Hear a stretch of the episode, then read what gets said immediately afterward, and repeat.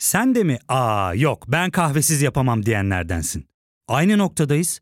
İlk ve tek kahve üyelik uygulaması Frink'le tanış. Hem bütçeni koru hem de hiç bitmeyen kahvenin tadını çıkar. Yakınlarından terapinin onlara ne kadar iyi geldiğini dinlesen de kendin için bir şeylere başlamak zor geliyor olabilir. Ya da sevdiklerine yardım etmeye istekliyken kendi ihtiyaçlarını görebilmek. Hayvel, uzman psikologlarıyla kendi ihtiyaçlarını bulmanda sana destek olacak. Terapi yolculuğuna başlamak için detaylı bilgi bölümün açıklamalarında.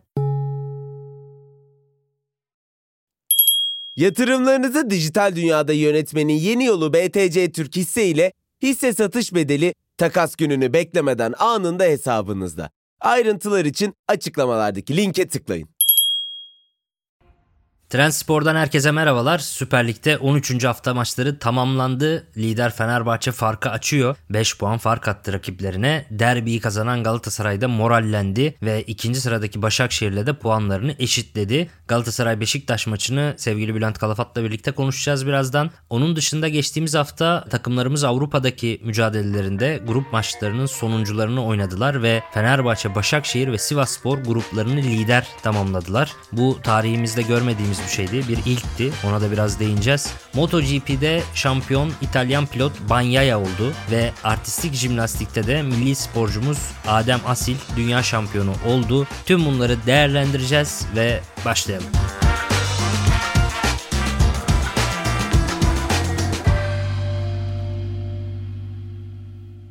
Önce haftaya bir bakış atalım. Süper Lig'de 13. hafta maçlarını tamamladık ve 13. hafta maçları sonrasında ilk 4 sıradaki takımın 12'şer maç oynadığını görüyoruz. Yani bay haftalarını tamamlamış takımlar ilk 4 sırada yer alıyorlar. Bu hem bir maç fazla oynamış hem de ilk 4'ten uzaklaşmış Beşiktaş için bir tehlike çanı tabii. Birazdan onu konuşacağız Bülent'le. Fenerbahçe 29 puanla lider ve en yakın takipçilerine 5 puan fark atmış durumda. Sivas Spor karşısında da zorlanmalarına rağmen kazandılar.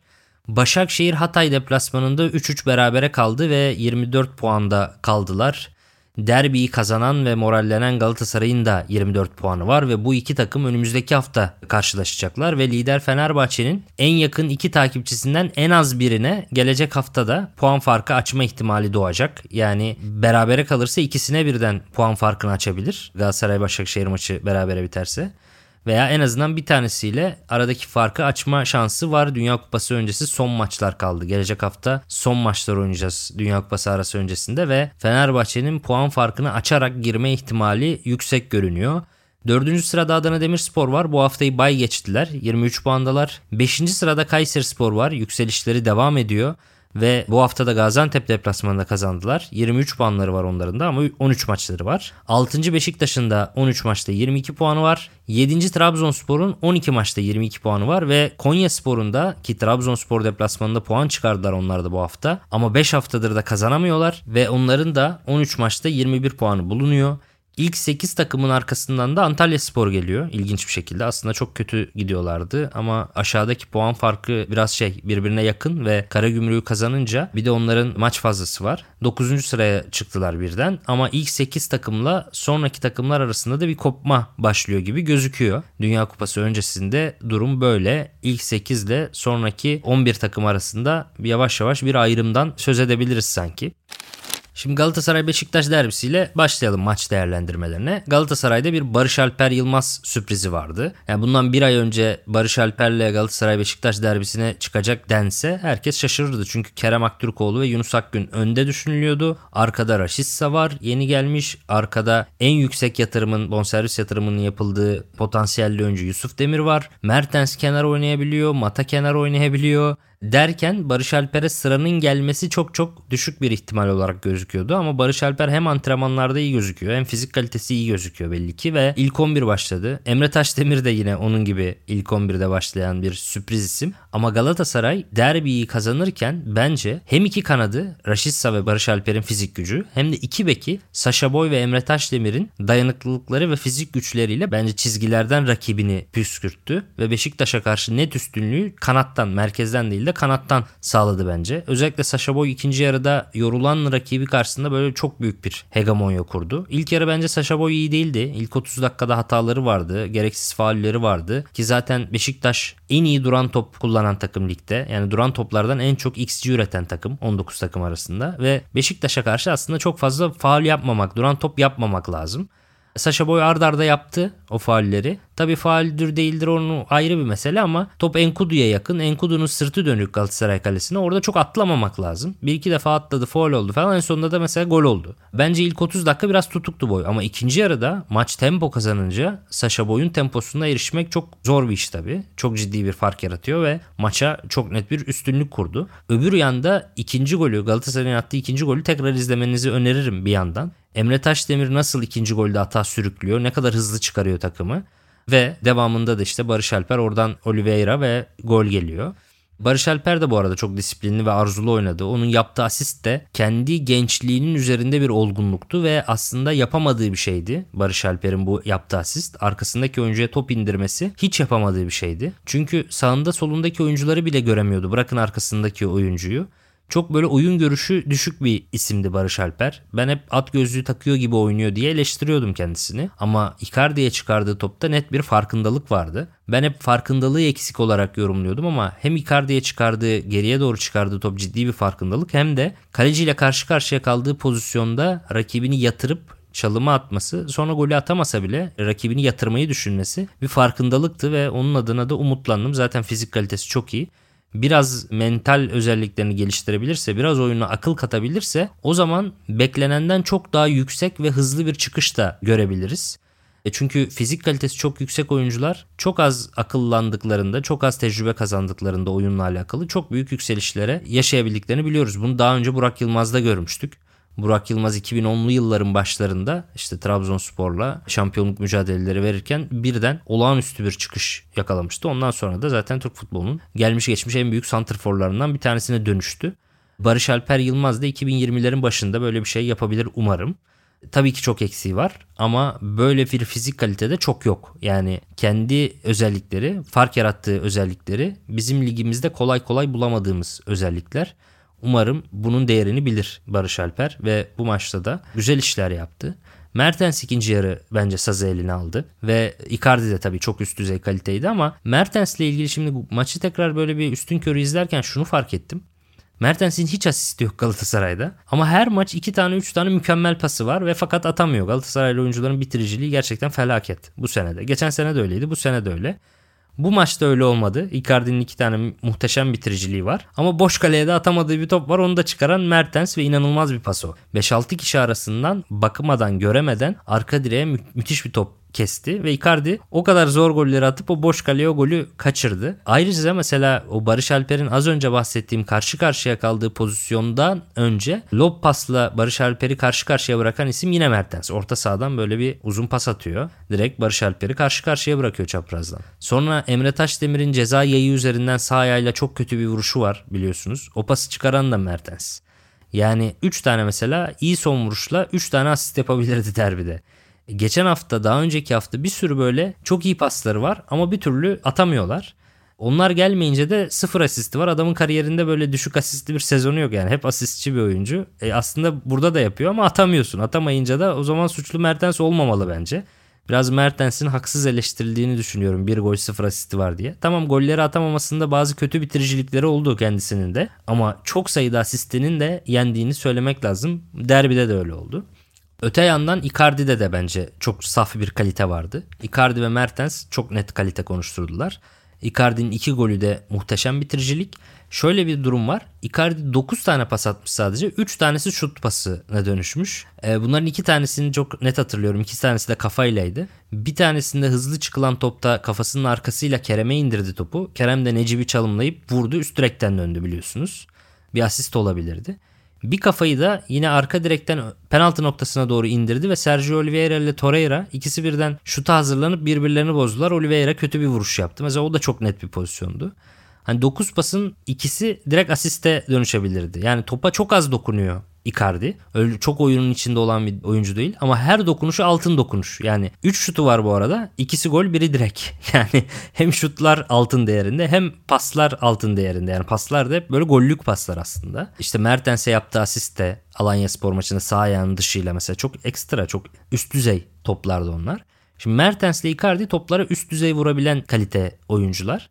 Bence biraz geçmiş Galatasaray 11'lerinde biraz fazla kalite vardı ama hammal oyuncu yoktu. Şimdi Sergio Oliveira da üst düzey kalite. Mesela ikinci goldeki asisti de ortayı da Sergio Oliveira yapıyor ve kafasına konduruyor Icardi'nin. O da çok üst düzey kalite. Ama fizik ve mücadele gücü eksik kalıyordu. Mesela Kayseri deplasmanı bu yüzden kaybedilmişti Galatasaray için. Ve Barış Alper eklemesi ve Raşitse eklemesi biraz o yüzden Kerem ve Yunus'a göre biraz daha iyi geldi takıma. Aynı zamanda Şaşa Boy da öyle. Hatta Emre Taşdemir'in hammallığı bile. ikinci goldeki hammallığı. Yani Galatasaray merkezde akılla ama kanatlarda fizikle ezdi rakibini ve Beşiktaş da fiziksel olarak özellikle bek savunma kanatlarında çok eksik kaldı. Zaten Şenol Hoca da eleştirdi biliyorsunuz Rozier'i. Tam bir performans yakalarsanız fiziksel ve form grafiği teknik taktiği olarak hatta fiziksel iyiyseniz tekniği de iyi kullanabilirsiniz. O fizik düşüşe başladığı zaman hatalar da olabiliyor. O da onu yaşadı. Yani yük bindi ama iyi niyetle gayretiyle oraya taşımaya çalıştı. Mesela Rozier o gayreti de gösteremedi. Yani şimdi rahatsızlığı varsa ki Artur Masuaku onu söyledi. O yüzden başlamadık. Yani o zaman hamle şansımızı yapmazdık. Yani sakat bir oyuncu hem oyunda iyi değil hem değişiklik yaptığınız zaman bedeli ağır oluyor. Tabii Galatasaray'ın da zaafları vardı bence. Ama Şenol Hoca bu zaafları değerlendirmek için bence dikkatsizdi. Ve Galatasaray'ın zaaflarının üzerine gitmediği kötü bir maç çıkardı bence Şenol Hoca. Biraz belki maçlardan uzak kaldığı için olabilir. Belki Galatasaray'ı iyi analiz edemediği için olabilir. Bir tanesi Beşiktaş'ın geriden oyun kurarken yaşadığı bir avantajı değerlendirememek üzerine. Bu şöyle oldu. Şimdi Icardi müthiş bir presçi değil. Elinden geldiği kadar yapıyor işte. Bütün o enerjisini son vuruş ve son o altın dokunuş anlarına saklıyor bence. Çok presçi bir oyuncu değil veya oyuna çok katılan sırtı dönük oynayan bir oyuncu da değil. Tam bir poacher. Icardi bir stopere çıkıyor baskıda. Mertens de diğer stopere gidiyor. Yani Icardi Sayıs'a giderse Mertens Tayyip'e veya Icardi Tayyip'te olursa Mertens Sayıs'a gidiyor. Joseph de Souza'yı 6 numarayı Torreira gidiyor geriden gelip. Torreira basıyor hızlı bir şekilde. Alanya spor maçında da öyleydi. Torreira rakip 6 numaraya basıyordu. Sergio Oliveira da rakibin oyun kurucusuyla eşleşiyor. Burada da Salih'le eşleşti. Ama Jetson Fernandez boşta kalıyor. Çünkü Galatasaray'ın merkezde kullandığı oyuncu sayısı 4. Yani 10 numarası Mertens, 2 merkez orta sahası Oliveira ve Torreira ve bir de santrforu Icardi ile merkezde 4 oyuncusu var Galatasaray'ın. Ama Beşiktaş'ın merkezdeki oyuncu sayısı 5.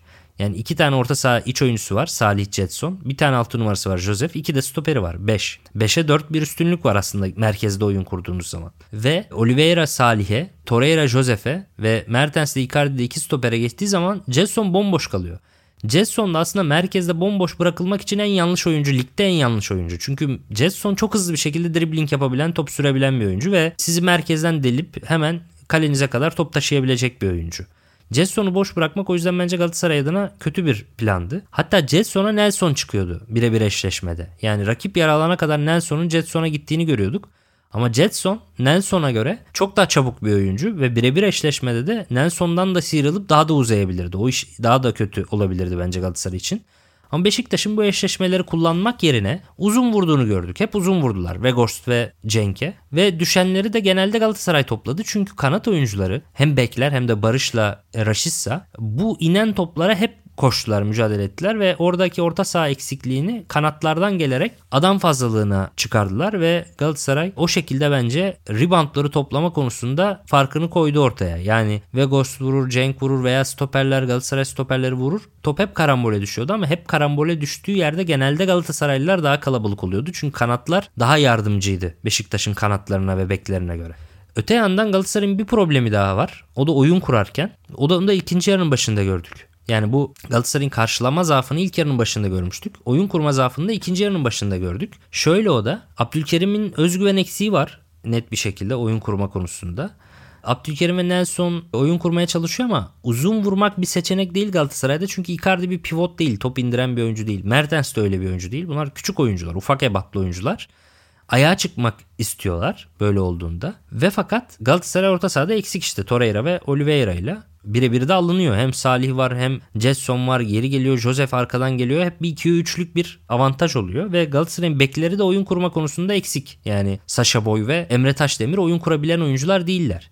Bence Beşiktaş şiddetli bir ön alan baskısı yapsaydı Galatasaray'ı uzun vurmaya zorlayabilirdi ve Galatasaray'ın uzun vurduğu yerde de hem Icardi hem Mertens hava toplarını alma konusunda zorlanabilirdi.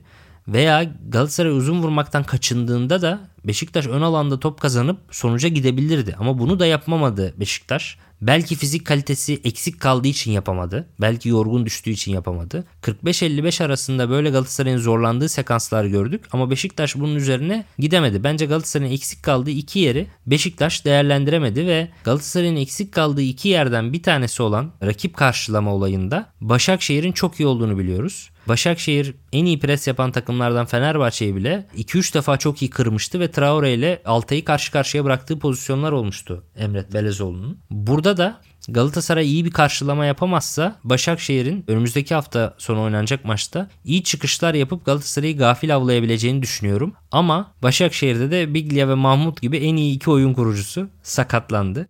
Onlarda da bir eksik var. Yorgunluk da vardı. Hatay'a karşı puan kaybettiler bu hafta. Ama yine de Galatasaray için ve Okan Hoca için bence belirleyici maç bu Başakşehir maçı olacak ve Dünya Kupası öncesinde Galatasaray kazanırsa Okan Hoca da ciddi bir krediyle girer bu Dünya Kupası arasına. Ama iyi bir oyun gelmezse ve bir puan kaybı gelirse de Okan Hoca ile ilgili bir süredir devam eden tartışmalar maalesef bu Dünya Kupası arasında da devam eder. Bence bu tartışmaların bu kadar şiddetli olmasının sebebi de Galatasaray'ın ezeli rakibinde Fenerbahçe'deki teknik adamın hiç tartışılmaması. Şimdi Jorge Jesus'u herkes takdir ederken Okan Hoca'nın tartışılma olayı da biraz daha artıyor. Ama yine de Şenol Güneş gibi bir kurt teknik adamı yendiği için bir şey kazandı. Önemli bir kredi kazandı Okan Hoca. Çünkü insanlar şey demeye başlamıştı. Jorge Jesus çok tecrübeli kurt kazanıyor götürdü. Şenol Hoca gelir gelmez 5 attı. Tabi bizde gelir gelmez hemen böyle bir maçla peygamber ilan edip bir maç kaybedince de adamı rezil ilan etmek çok meşhur biliyorsunuz. Türkiye'de her şey bir hafta içinde değiştiği için geçen haftaki durumlarda Ümraniye'ye 5 atan Beşiktaş'ta doğru yol bulunmuş. Şenol Hoca gelmiş. Tecrübeli teknik adam gelmiş. Tamam artık Beşiktaş gider. İşte Jesus çok tecrübeli Fenerbahçe uçuyor. Beşiktaş'ta Şenol Hoca geldi tecrübeli doğrultu takımı. Galatasaray'da da tecrübeli teknik adam Fatih Hoca vesaire gelsin açıklamaları geliyordu ama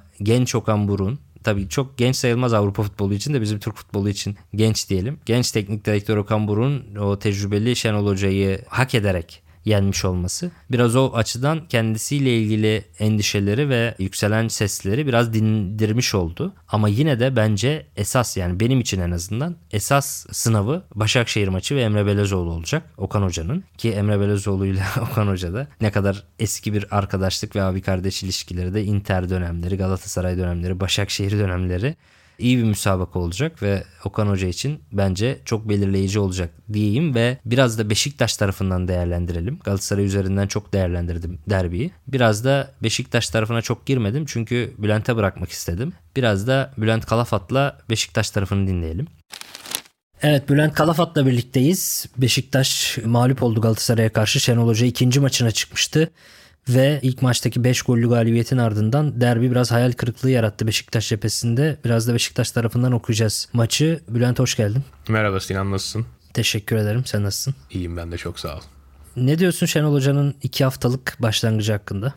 Yani ilk maç çok bir ölçüde olmayacaktı zaten. Hem Şenol Güneş'in Vodafone Park'a dönüşünün coşkusu hem de rakibin zayıflığı ve çok sayıda bireysel hata yapması. O maçtaki galibiyet biraz hani nasıl diyeyim anormal bir galibiyetti. Tabii ki 3 puan alması normaldi Beşiktaş'ın ama 5-2 falan hani o çok ölçüt olmayacağı biraz belliydi. Yani çünkü bir sonraki hafta Galatasaray deplasmanda gidiyorsun. Yani ligde karşılaşabileceğin en zayıf rakiplerden biriyle oynadıktan sonra ligde karşılaşabileceğin en güçlü takımlardan birine deplasmanda gidiyorsun. Fakat yani kadro tercihine falan geliriz. Katılmadığım pek çok şey var. Özellikle maç sonu söyledikleri doğrultusunda katılmanın daha da zor olduğu bazı tercihler var. Buna rağmen Beşiktaş hem maça hem de devreye yani ikinci devreye iyi başladı. Özellikle Galatasaray geriden oyun kurmak istediği zaman rakip yarı alana iyi yerleşen bir Beşiktaş vardı. İlk 10-15 dakikada Galatasaray'ı herhalde bir 5-6 tane isabetsiz uzun topa sevk etti Beşiktaş. Bunlar iyi bir deplasman savunma performansı için Galatasaray'a karşı. Fakat topu aldığı zaman yaptıkları çok yetersiz kaldı Beşiktaş'ın. Evet bu takım işte Umut Meraş'la, Tayyip'le özellikle Galatasaray deplasmanına çıkmış çaylak bir stoperle Joseph ve Jetson'la ve Enkudu gibi parçalarla çok ayağa pasla çıkmayı vaat etmiyor. Bunu anlıyorum. Fakat iki tane silahını çok daha etkili ve sık kullanmalıydı Beşiktaş. Bir tanesi Jetson. Yani topu her ayağına aldığında dikine giderek Galatasaray savunmasını deldi. Merkezden deldi hem de ki bu yani bir takımın en çok isteyeceği şey. Buna çok az başvurdu Beşiktaş. Onun dışında kendisi uzun top vurmaya mecbur kaldığı ya da başka tercihi kalmayıp uzun vurduğu zaman da çoğunlukla Cenk'i tercih ettiğini gördük. Ki yani ben az önce maçı 90 dakika tekrar izlemeyi yeni bitirdim. Maçı izlerken acaba bu konuda aldığım notları biraz abarttım mı falan diye üzerinden geçtim. Gene Cenk'e atıldı, gene Cenk'e atıldı diye. Ondan sonra birkaç veri sitesinden de baktım Sinan. İlk yarı Beşiktaş mesela Cenk'e 9 tane uzun top atmış ve Gors'ta sadece 5 kere tercih etmiş. Ve Cenk bu 9 toptan sadece 2 tanesini alabilmiş. Halbuki Vegors gibi bu konuda Cenk'ten çok daha üstün bir oyuncu var. Yani bunlar yavaş yavaş tabii seyirci desteğiyle ve yani ne olursa olsun ciddi bir kadro kalitesi farkı da var Galatasaray'ın. Bütün bunlar yavaş yavaş maçın Galatasaray'ın istediği gibi seyretmesine sebep oldu diye düşünüyorum. Cenk'le ilgili şöyle eleştiriler de vardı. İkinci yarı oyundan çıkmadı Cenk ve Şenol Hoca gelene kadar ilk 11 oyuncusu değildi. Maç ritmi de biraz eksik olabilir. Şenol Hoca onu ısrarla değiştirmedi maçın son bölümünde. Hocam az önce bahsettiniz. Oyunu üç kez durdurdunuz, oyuncu değiştirdiniz. Ee, Umut Meraş çıkarken aslında bir oyuncu daha çıkabilirdi. Bu hakkınızı kullanmadınız. Sizce kulübede oyunu değiştireceğine inandığınız oyuncu mu yoktu yoksa başka, başka bir Şimdi şey? şöyle fiziksel bir düşüş vardı. Orada hücuma etkili olacak tek delali vardı. O da şimdi fiziksel olarak tam hazır değil. Belki iki orta sahayı dinamik tutup öndeki oyuncu değişikliği yapmasaydım olabilirdi ama Mülaka var. Cenk mesela yolun Cenk'in yerine girebilirdi. Ama o da aşağı yukarı hamle yaptığımız için Cenk'ten yine bekledim. O da çok zorladı. Mülaka diriydi ama işte pozisyona girmesine rağmen yeterli değildi. Vegors vardı. Redmond mesela koydum. Geçen maça göre bu maçta o kadar bir dinamizm katmadı. Katamadı yani öyle tabii oyuncuları. Dolayısıyla kenardan e, ofansa veyahut da orta sahaya defansa yapabilecek en oyuncu bir Atiba olabilirdi. Bir de Delali olabilirdi. Biraz maç sonu açıklamalarına da değinelim istersen. İlginç bir basın toplantısıydı yine. Evet bu iki konuyu beraber değerlendirebiliriz. Önce Cenk özelinde birkaç notum var. Şimdi hoca diyor ki maç sonu basın toplantısında yani takımda fiziksel olarak bir eksiklik var. Hem oynayan oyuncular hem giren oyuncular fizik olarak eksik diyor.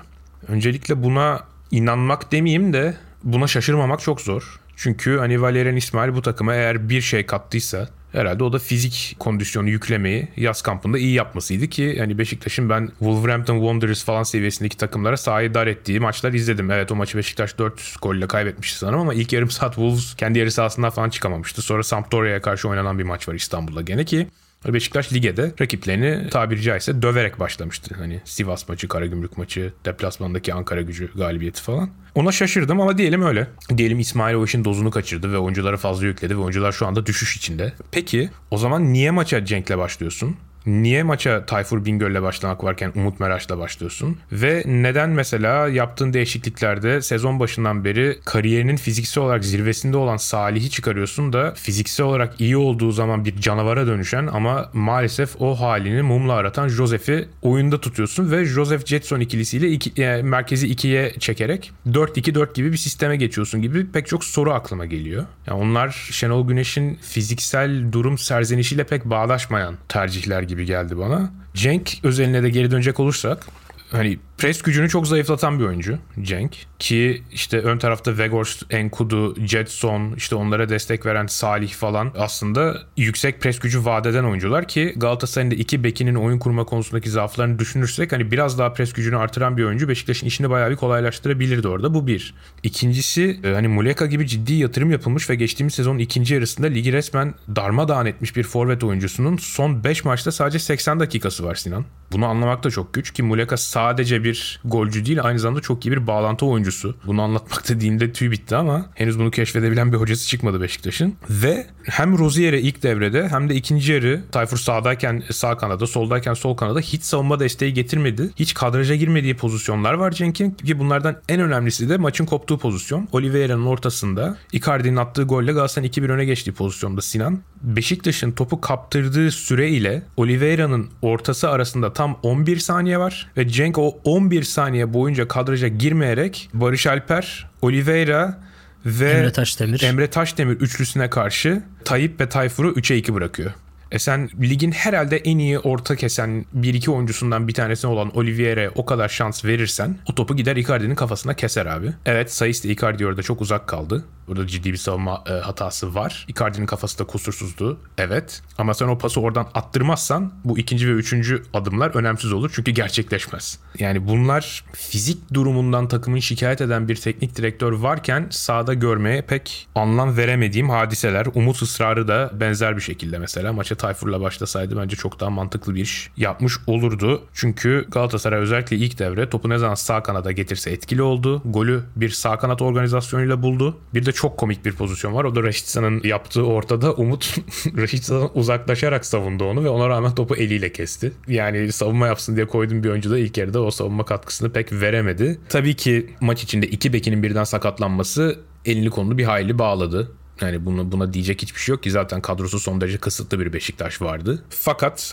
hani ben maçın değil de oyunun bu zorunlu değişiklikler yüzünden Galatasaray'a gittiği fikrine de pek katılamıyorum. Çünkü bence Galatasaray oyunu veren hamle merkezi ikiye çekmek ve o sırada Cenk'i oyundan çıkarmamak oldu. Ha, onun üzerine Umut'un sakatlanması tabii ki talihsizlik ama yani kulübede de zaten hani 3. oyuncu değişikliği hakkı harcanmıştı ya bir tane daha yapamadı. Hani yapabilseydi zaten sadece oyuna girdiği zanda hiçbir şey yapmayan Delali ile henüz süre almadı galiba değil mi Atakan? Evet. Aldı, aldıysa da ben hatırlamıyorum. Kerem Atakan Keskin. Hani zaten bu iki oyuncu vardı. Hani 2 birken golü ararken herhalde Wellington'u almayacaktı sahaya.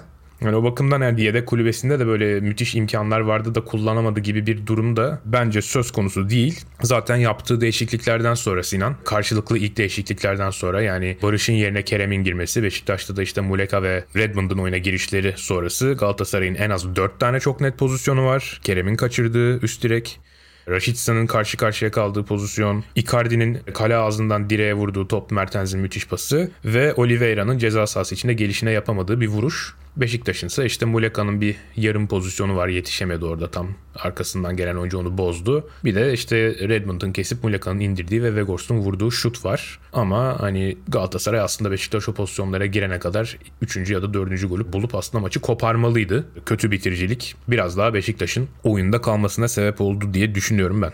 Evet basın toplantısında ilginç bir açıklaması daha oldu Şenol Hoca'nın ve Rozier'in yeterince kendisini zorlamadığından bahsetti. Hatta bunun ardından Sercan Dikme bir programda bazı açıklamalar yaptı. Beşiktaş'ta bir buçuk iki yıllık süreçte hep çözüm olarak teknik direktör değişiklikleri arandı. Beşiktaş kötü gidiyorsa teknik direktör değişikliği arandı. Artık bu saatten sonra bu çözüm o zaman aslında doğrunun bir karşılığı şöyle doğru doğru vakitte söylendiğinde doğru oluyor. Biz bunu Sergen Yalçın gittikten sonra söylemiş olsaydık, Sergen Yalçın döneminde söylemiş olsaydık, bunu ima etmiş olsaydık kötü adam olurduk. Şu an söylemek daha mantıklı. Beşiktaş'ta Beşiktaş'ın ağırlığını kaldıramayan futbolcular var. Beşiktaş 2 yıl üst üste ligden bu kadar erken kopmaya hakkı yok. Sercan Dikme yönetime en yakın gazeteci olarak biliniyor Beşiktaş muhabirleri arasında. Biraz yönetimden haber alma gücü çok yüksek Sercan'ın. Son dönemde çok ciddi yükselişte. Haberlerin doğru çıkma vesaire oranı ve orada Sercan Dikme artık oyuncuların da suçlanması gerektiğini, oyunculara da bakılması gerektiğini söylüyor. İşte Sergen Hoca döneminde oyuncular suçsuzdu, Sergen Hoca suçluydu. İşte Valerian İsmail döneminde oyuncular suçsuz, Valerian İsmail suçlu. Şimdi yine aynı gibi bir açıklama. Yani hem Şenol Hoca Rozier'e açık isim vererek kendisini zorlamadı diye suçladı. Hemen ardından Sercan Dikme'nin böyle açıklama açıklamaları oldu. Bu derbiden sonra Fenerbahçe eksik maçlarını kazanırsa puan farkı ona çıkabiliyor liderle. Ve sanki yönetim biraz daha ikinci maçından Şenol Hoca'nın biraz bir cadı avı gibi bir şey de seziyorum. Bu Beşiktaş'a hiç iyi gelecek bir şeymiş gibi gelmiyor bana açıkçası. Yeniden bütünleşmek zorunda olan, yeniden kenetlenmek zorunda olan bir Beşiktaş'ın şu anda suçlu aramaya çıkmaktansa nasıl bu takımı tekrar toparlayabiliriz fikrine girmesi gerektiğini düşünüyorum. Ama hem Şenol Hoca'nın o açıklamaları maç sonrası hem Sercan Dikmen'in söyledikleri biraz yönetim kaynaklı olduğunu düşündüğüm için bana içeride bir kriz olabileceği dair bir izlenim verdi. Bilmiyorum sen ne dersin? Bana biraz saçma geldi Sinan. Özellikle bu maç üzerinden Rozier'in eleştirilmesi. Rozier kesinlikle maça iyi başlamadı. Doğru. Ama hani kendisini zorlamaması üzerinden suçlanması bana çok saçma geldi. Sakatlanarak oyundan çıkan bir oyuncunun. Onun dışında savunmada az önce de bahsettiğim gibi Cenk'ten sıfıra yakın bir katkı almış bir oyuncudan bahsediyoruz. Ki Galatasaray iki kanadını da çok etkili kullandı. Barış Alper büyük ihtimalle maçın gizli kahramanlarından biriydi ama dönem dönem Raşitsa ile bayağı kanat değiştirdikleri oldu. İkisi de Rozier'in karşısına geçtiği zaman çok zorladılar onu. Ama bu biraz hani Josef'in artık tükenmiş bir halde sahada gezinmesiyle biraz da Cenk'in Rozier'e hiç yardım getirmemesiyle alakalı. Rozier'in stoper partnerinin çaylak bir Tayyip olması ki Beşiktaş kariyerinin en kötü maçını oynadığı anlaşılabilir bir şekilde. 50 bin kişinin karşısına çıkıp derbi oynamak kolay iş değil. Bunlar oynaya oynaya gelişilir. Ben Tayyip'i de çok suçlamıyorum. Fakat bütün bu şartları bir arada düşünmeden Rozier'e yüklenmek bence saçmalık. Hatta hatırlarsan Rozier zaten şampiyonluk sezonunda da çok dalgalı performanslar gösteren bir oyuncuydu. Rozier'in olayı dalgalı bir oyuncu olmak. Rozier dalgasız bir oyuncu olsa Beşiktaş'ta olmaz zaten. Çünkü teknik kapasitesi çok yüksek bir oyuncu. Baskıya direnci çok yüksek bir bek skor kabiliyeti olan bir bek. Hem gol atabilen hem attırabilen bir oyuncu. O yüzden senin cadı avı tabirin biraz doğru. Şu anda Beşiktaş'ın biraz sakin kafayla biz nasıl bir kadro kurduk? Hangi teknik direktöre nasıl bir kadro verdik? O teknik direktörü hangi gerekçelerle yolladık? Bunların ne kadarlı gerçekçi gerekçelerdi, ne kadarı daha fazla kamuoyu baskısına dayanamayacağımız için yaptığımız bir hamleydi. Ve Şenol Güneş'ten şu anda ne bekliyoruz? Elindeki kadro Şenol Güneş'in oynatmak istediği futbola ne kadar uygun falan gibi biraz daha aklı selim sorular sorarak ilerlemesi lazım. Yoksa sürekli şu kötüydü, bu kötüydü, işte şununla olmuyor, bununla olmuyor demek çok kolay. Ama ben çarenin orada olduğunu düşünmüyorum. Ağzına sağlık. Var mı eklemek istediğin başka bir şey? Galatasaray'ı tebrik ederim. Çok hak edilmiş bir galibiyet aldı bence Galatasaray. Özellikle ikinci yarıdaki oyun son derece yerindeydi ki daha farklı bir şekilde kazanabilirdi bence. Maçı daha erken koparabilirdi.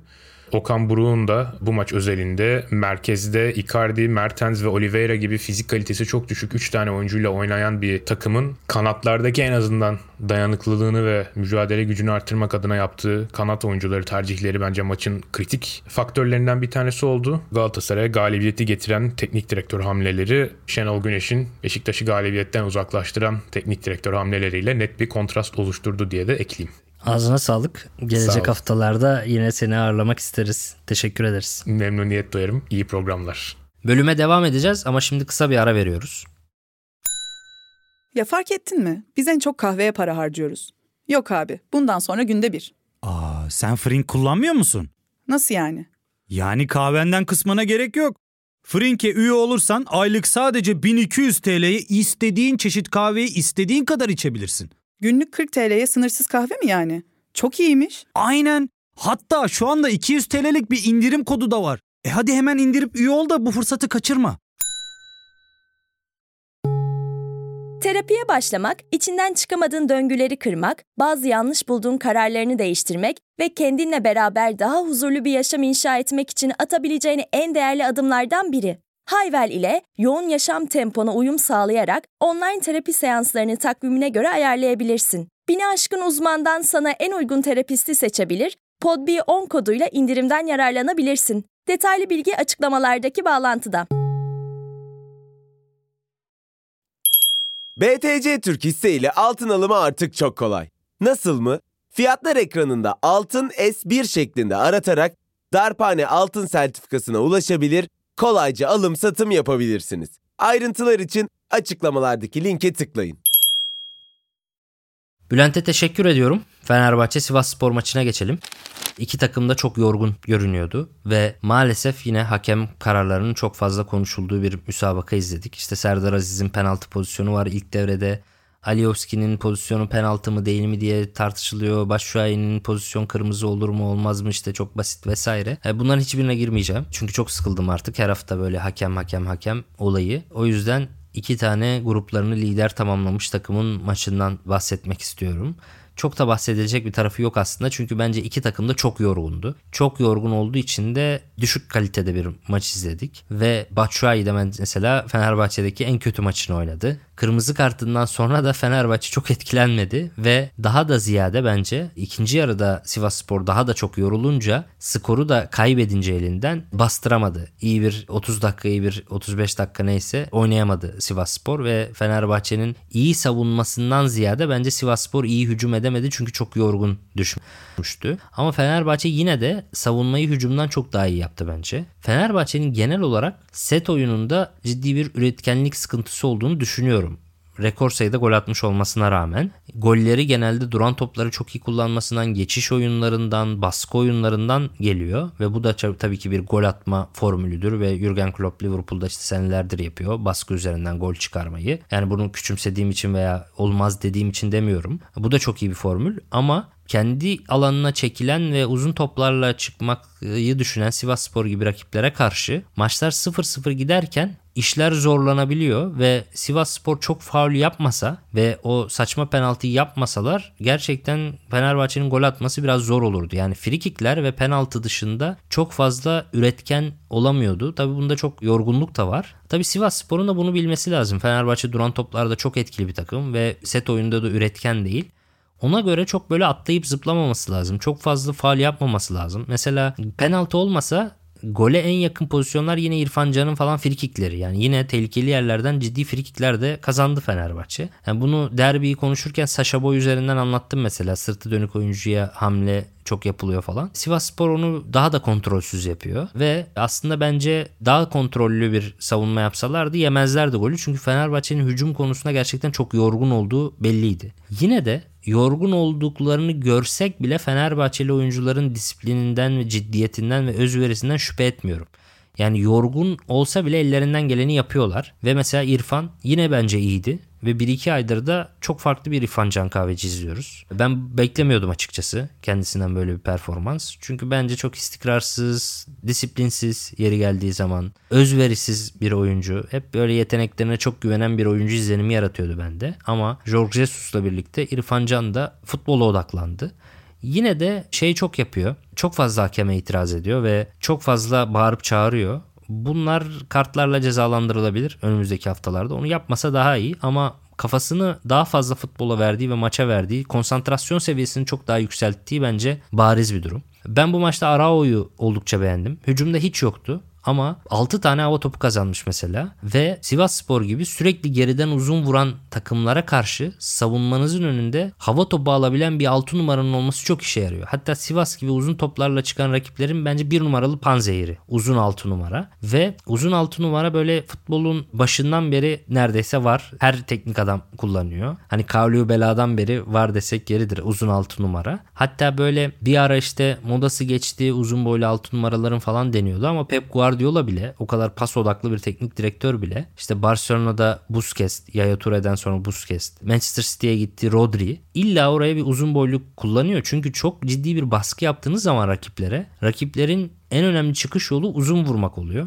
Ve uzun vurdukları zaman da rakip santrforu da uzun kullanıyor zaten. Yani pivot oyuncu kullanıyorlar rakipler o tip rakipler santrforda. O pivot topları indirdiği zaman rakip yara alana yerleşebiliyor. Yani sizin yara alanınıza yerleşebiliyor ve kontralar gelebiliyor hızlı bir şekilde. Ve daha ziyade siz o uzun boylu santrforla stoperinizi eşleştirirseniz stoperle santrfordan seken topu rakip kanatlar, çabuk kanatlar direkt kaleye götürebiliyor. O yüzden dikkat ediyorum Pep Guardiola gibi teknik adamlar o uzun top atılan toplara uzun vurulan geriden serseri toplara stoperlerini göndermemeye çalışıyorlar. Stoperlerim yerimde kalsın diyor ve uzun boylu 6 numarasını çıkarıyor oraya. Çünkü 6 numarayla rakip santrfor arasından sekse bile top stoperleri yerinde kalıyor ve kontrayı yemiyor. O yüzden Rodri'den vazgeçmiyor yani o kadar pas odaklı bir teknik adam bile. Ve bence yani futbolun böyle çok düzeni değişti. Çok sistemi değişti. Ama bu uzun boylu 6 numara gerçekten özellikle böyle şampiyonluğa oynayan, her maçını kazanmak için oynayan, rakip yer alanda oynamaya çalışan takımlar için çok değerli bir şey.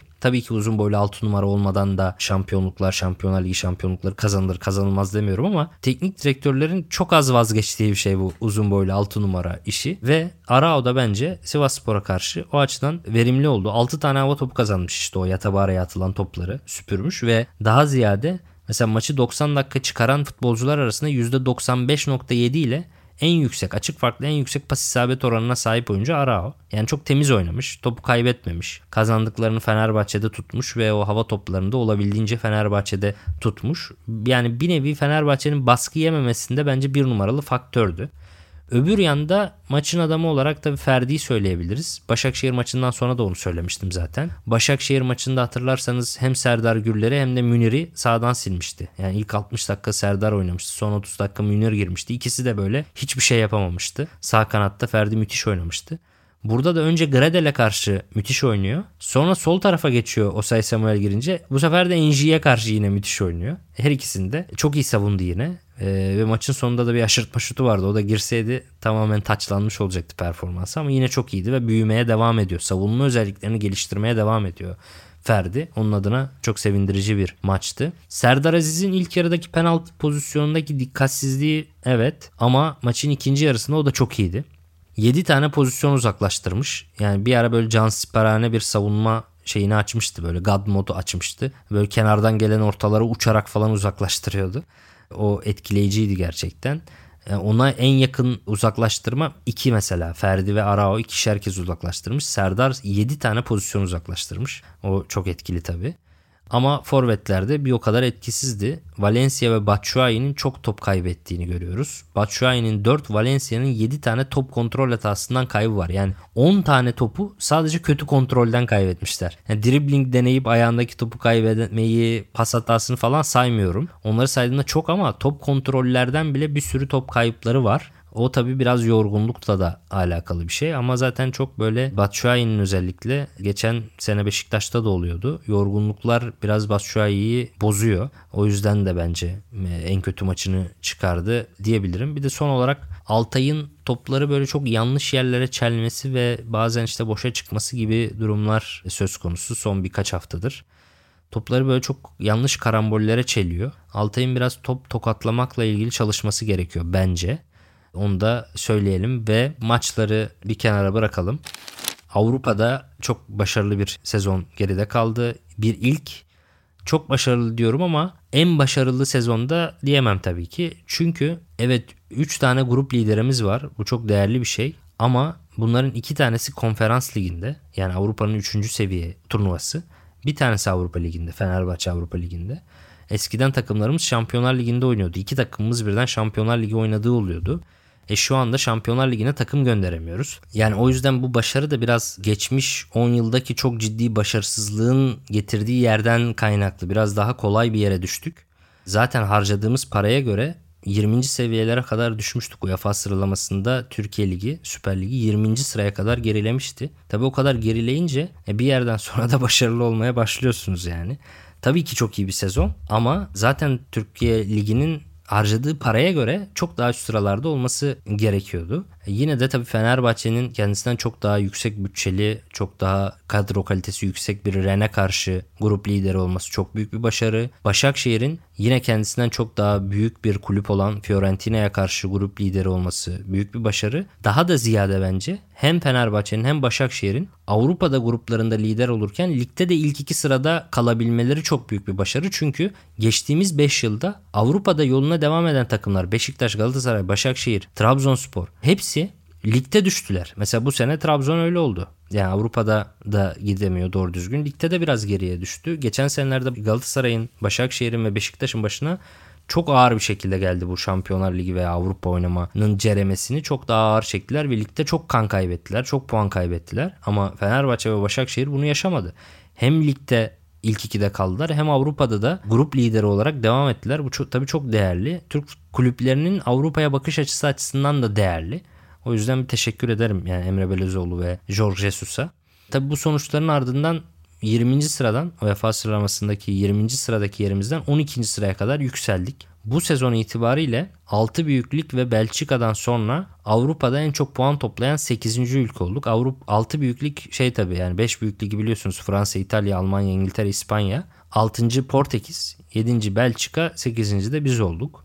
Tabii Avrupa'daki yolculuk da sürüyor. 3 tane takımımız Mart'ta oynayacak ve Trabzonspor'da Basel'le eşleşti konferans liginde. O zor bir kura tabii bence. Daha da ilerlerlerse bu sezon toplayacağımız puanlarla da ilk ona girme ihtimalimiz de var. Ama Mart'tan sonra işler biraz zorlaşır tabii. Umarım tabii ki devam ederler bu başarılarına. Yine de tarihi bir başarı ve bu büyük başarı için tebrik ediyorum takımları ve onların yöneticilerini, teknik heyetini, futbolcularını gönülden tebrik ediyorum. Ve gelecek senelerde de olmasını diliyorum. Futbolu bu şekilde noktalayalım. Güzel bir haftaydı. Özellikle Avrupa'daki başarılar açısından güzel bir haftaydı ve biraz diğer sporlara geçelim. MotoGP'de sezonun 20. yarışı olan Valencia'da Ducati pilotu Francesco Bagnaia şampiyonluğa ulaştı. Bagnaia bu sezon 7 yarış kazanmıştı ve İtalyan pilot kariyerinde ilk kez şampiyon oldu. Ducati pilotu. Pecco Bagnaia will be crowned 2022 MotoGP World Champion. One of the greatest comebacks in Grand Prix racing is complete. The long wait is over. 15 years of hurt over for Ducati. They are world champions for the first time since 2007. 15 sene sonra ilk kez zafere ulaştı Ducati pilotları. Bir önceki Ducati pilotu olan şampiyon Avustralyalı Casey Stoner'dı. Ayrıca Bagnaia Valentino Rossi'den sonra şampiyon olan ilk İtalyan pilot olmayı da başarmış. 2021 sezonunun şampiyonu Fransız pilot Quartaro ise 17 puan farkla sezonu ikinci sırada tamamlamış ve buradan güzel bir habere geçelim. Oh, what a reaction. Oh, what a performance. And oh, what emotion from Adam Asil. And the flag that flies behind them is the flag of his new home. His very surname, his adopted surname, evidence of the loyalty he feels to Turkey, the Turkish people, and to the Turkish gymnastics team. Milli sporcumuz Adem Asil, Liverpool'da düzenlenen artistik jimnastik dünya şampiyonasının halka aleti finalinde 14.933 puanla şampiyonluğa ulaştı ve altın madalyanın sahibi oldu. Adem'i yürekten tebrik ediyorum. Jimnastikte bir diğer gurur haberimiz ise Ferhat Arıcan'dan geldi. Milli sporcumuz Liverpool'da düzenlenen artistik jimnastik dünya şampiyonasının paralel bar finalinde 15.066 puanla dördüncü oldu. Onu da tebrik ediyorum. Ferhat'ı da tebrik ediyorum. Jimnastikte sporcularımızı gönülden tebrik ediyoruz. Ve bu haftanın da sonuna geldik. Dinlediğiniz için çok teşekkürler. Gelecek hafta görüşmek üzere. Hoşçakalın.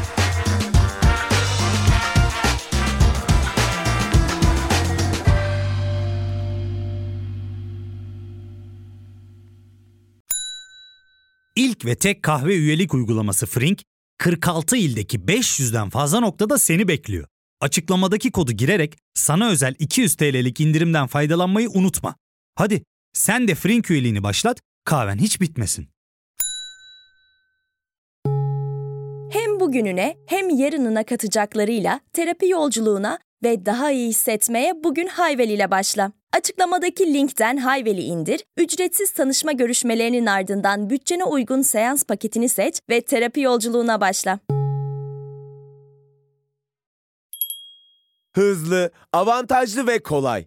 Hemen kullan özelliği, emtialar ve borsa yatırım fonlarına erişim, kolay arayüz ve 7/24 para transferi özellikleriyle BTC Türk Hisse'nin sunduğu yeni nesil dijital yatırım deneyimine hemen başlayın.